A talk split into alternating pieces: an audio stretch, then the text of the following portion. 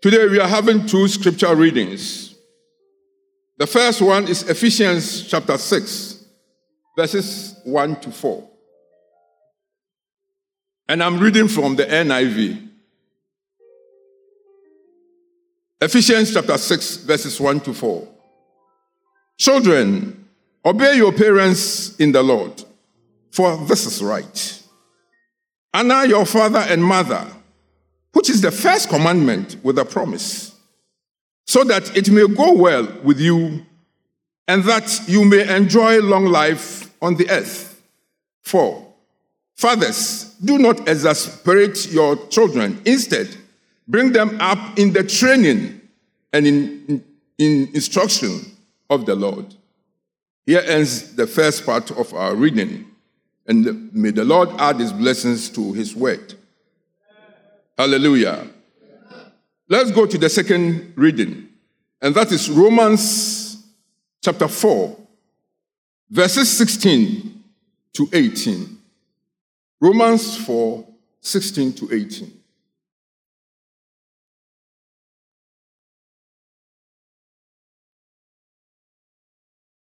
Therefore, the promise comes by faith, so that it may be by grace and may be guaranteed to all Abraham's offspring, not only to those who are of the law, but also to those who have the faith of Abraham. He is the father of all of us all. As it is written, I have made you a father of many nations. He is our father in the sight of God, in whom we believed. The God who gives life to the dead and calls into being things that were not. 18. Against all hope, Abraham in hope believed, and so became the first father of many nations, just as it had been said to him. So shall your offspring be. Hallelujah. That brings us to the end of the word of God.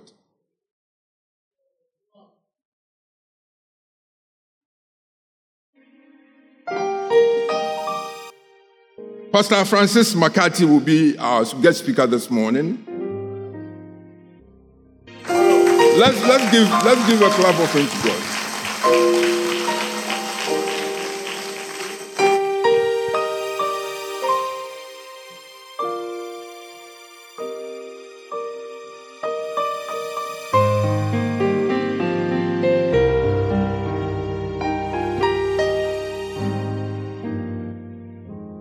Father, we thank you that you are God, and we know that in your name we shall be still. It is in authority of your name that we are comforted and we receive all the joy, all the happiness. It is in your authority of your name that we find rest. This morning we pray that we have gathered before you with the thousands and millions of angels in your presence. Speak to us and let your word have its free course. In Jesus, your precious name, and let the saints say amen. So this morning, I want to first thank the senior pastor for this opportunity and privilege. I don't take it lightly at all. Um, for me, it's a joy to be back. And um, all the time that I come here, I'm excited.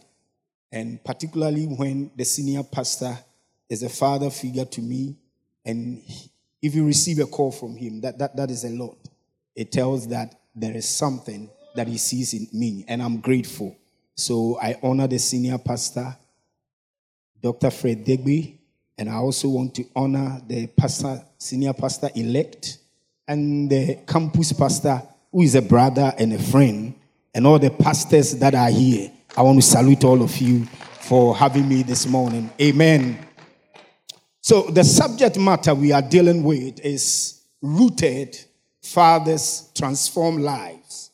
Rooted fathers transform life. And it's interesting because um, we need to understand that God is our father and he's our example when it comes to fatherhood.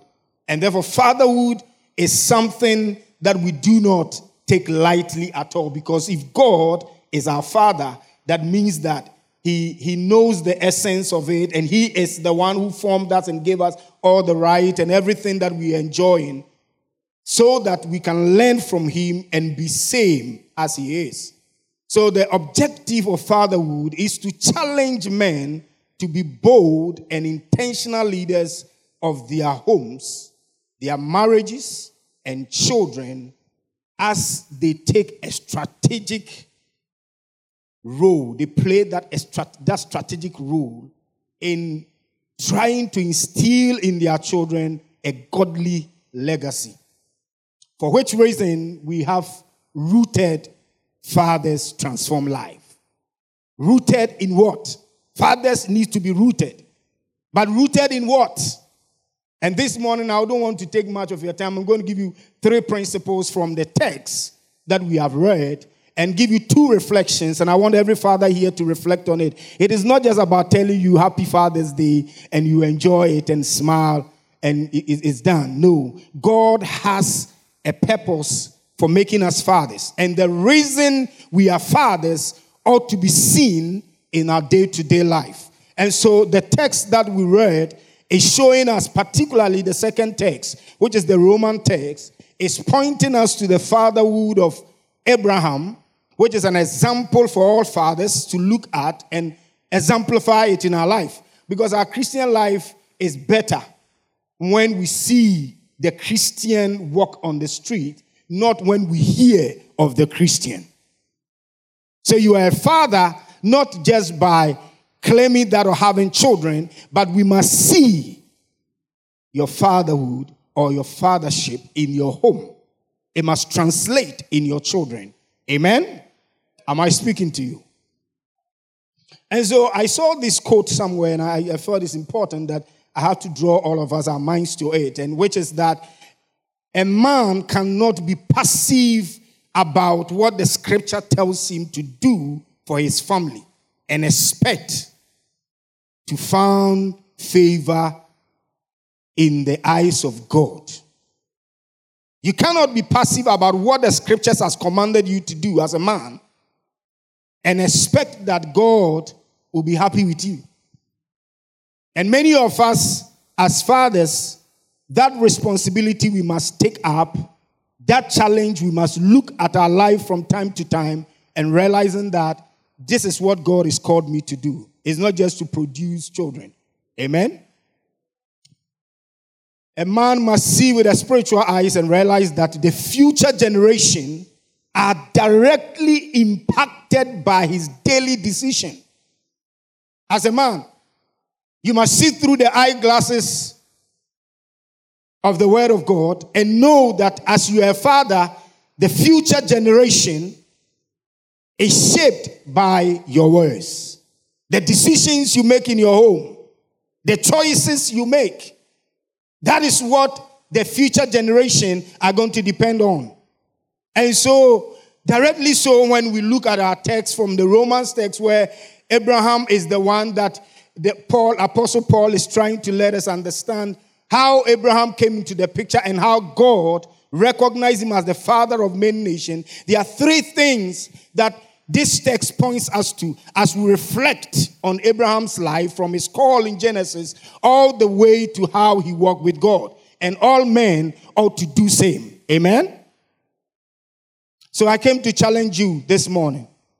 And I want you to write it down because the point is this. I always tell people that when we come to church, we have come to spiritual classroom. This is not a place just to sing and dance and feel good.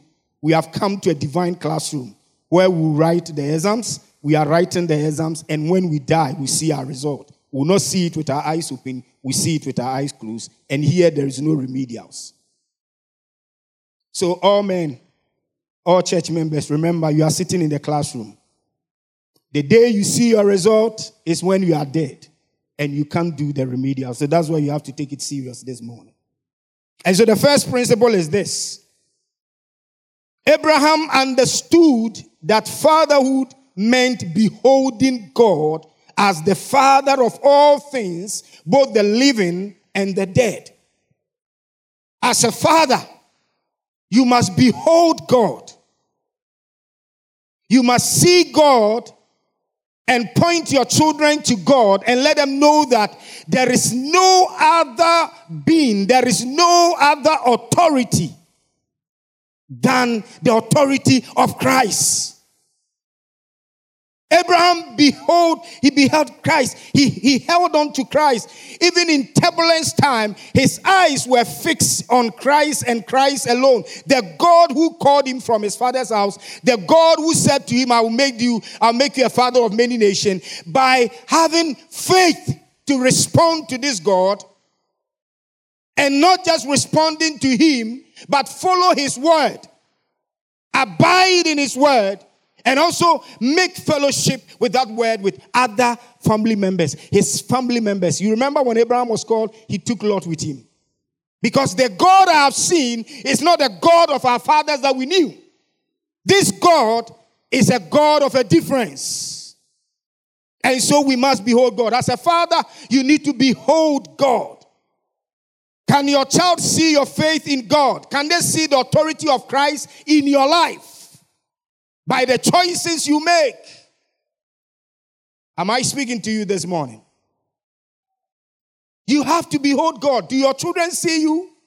Beholding God, that you trust God so much that there is nothing you do outside God. You do everything by going to this God and letting your children know that it is God who will direct our path. Letting your wife know that it is about God and it's not about what we have acquired and it is not about what we have achieved, but it is this God that matters.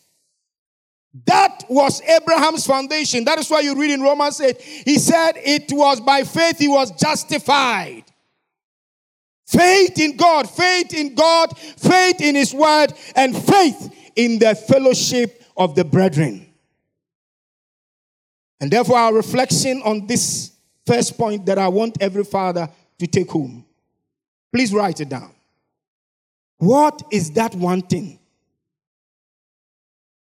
you remember your father for? What is that one thing you remember your father for? Today, as we celebrate Father's Day, all of us are fathers. Some of us have, yes, our father has be, have gone to be with the Lord. Yet, there is always something that we ought to remember our fathers. What is that one thing you can remember your father for? If you remember your father for the wealth he left you, you remember your father for the lands he bought for you, and you cannot see faith in your father, this is the opportunity for you to reverse it for your children. Am I speaking? The second principle that I want you to hold on to is that Abraham as the model of fatherhood, became that father because he was thinking generational. Abraham always thought generational. Let's, I want us to read Genesis chapter 18, verse 19. I want to show you something.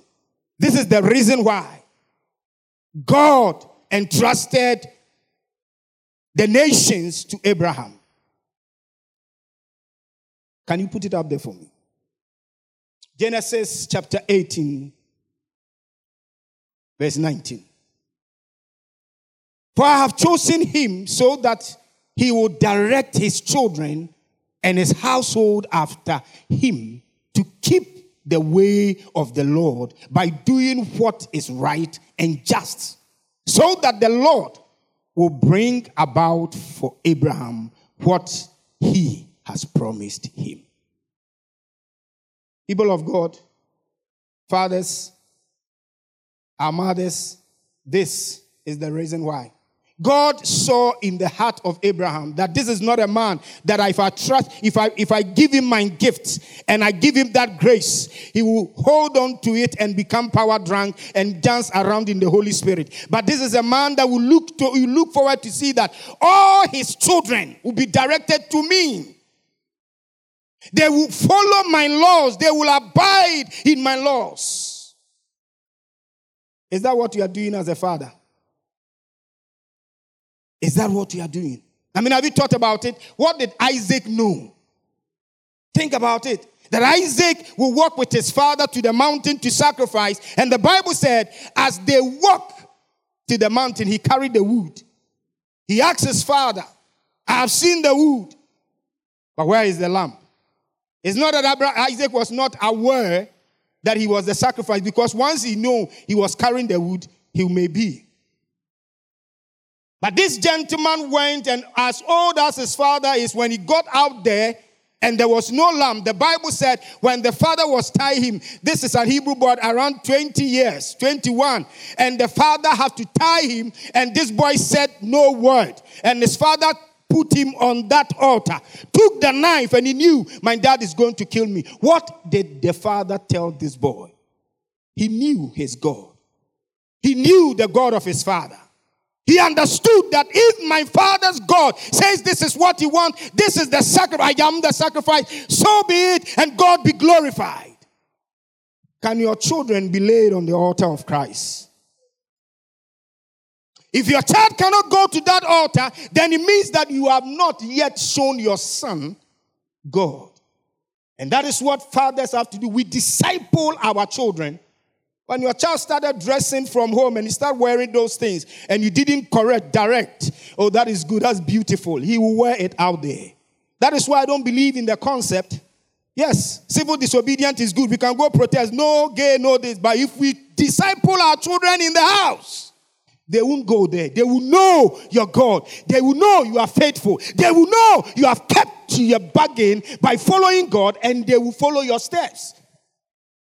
I was reading the youth report, global youth report, and they're talking about America 30 years from now, there will not be church in America. Because the fathers are not discipling. The church has become program warehouse. May the Lord take it away from us.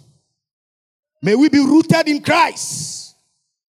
It is those who are rooted in Christ that can transform the lives of their children. If the authority of Christ is not in you as a father, you cannot claim fathership. And say, I go to church, I'm a Calvary Baptist member. The reflection that I want you to have from this principle is that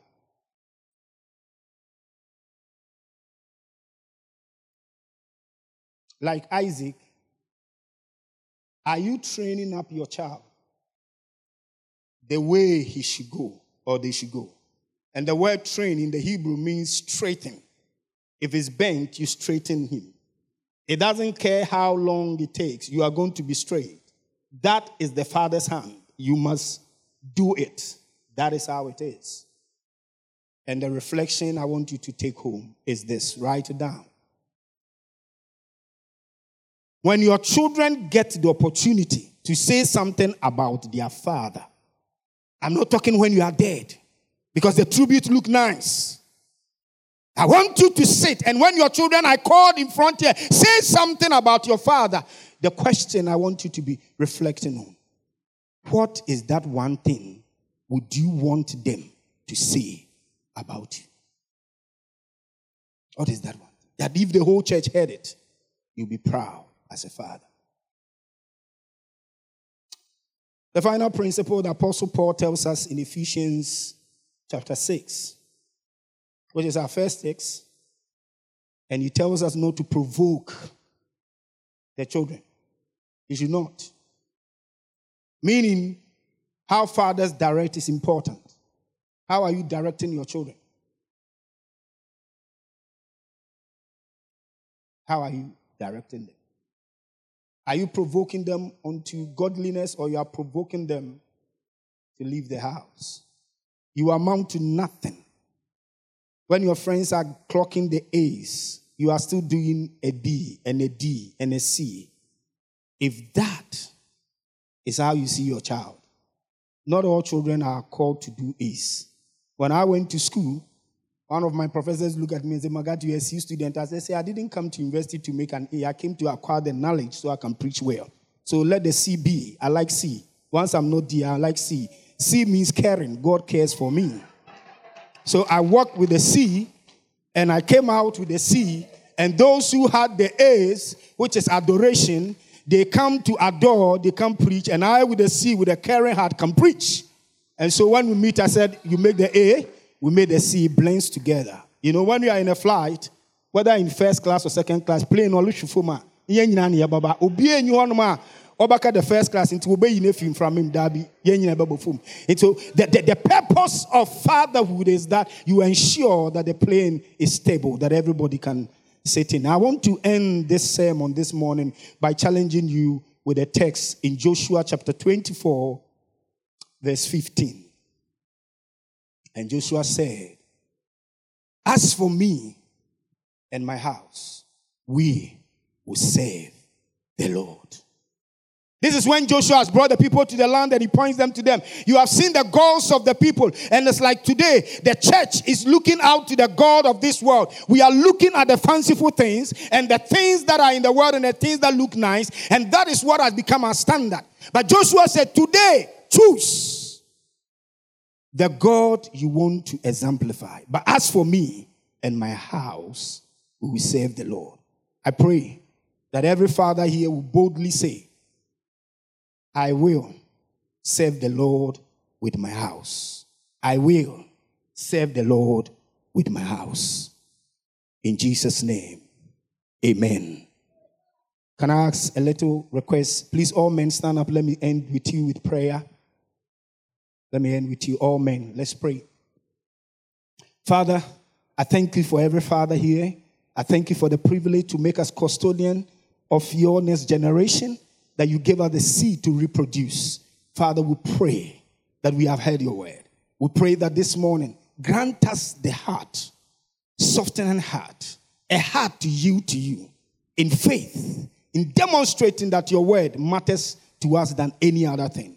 And let us be that example to our children. Let all fathers who are, who are standing this morning receive that grace. Those who are brokenhearted, those who are tired, Lord, I pray that let your hand be upon them and strengthen them and let them grow from strength to strength. In Jesus, your precious name. And let the saints say, Amen. Happy Father's Day to all fathers. Thank you for having me. Thank you, Reverend McCarthy. So we release him. We want to reflect on this. I know the mothers here say, ah, today they didn't talk about that. T- today is our day. But you got three lessons which you can apply to yourself as a mother. All right? What one thing did you see as a mother or a woman in your father? And as a mother, are you also training your children to be straight? And as for you and your household, who will you serve? Choose this day. Let's reflect that in prayer. Three strong points for us to reflect this morning as a church and especially as a father. What is the Lord saying to you? the calling as a father. Today, you may be here and it says, I don't know where to start from. I'm a little confused. I'm in between things. I haven't been a present father, I have been an absentee father. I don't even know where some of my children are. We will pray with you that somehow God will give you a heart to look for fa- children you haven't taken care of, or children you had out of wedlock you've kept quiet about your wife doesn't know. Today, let it be a time to reach out to them and make your confession as a father because you want to do it right. As for you and your family, you will serve the Lord.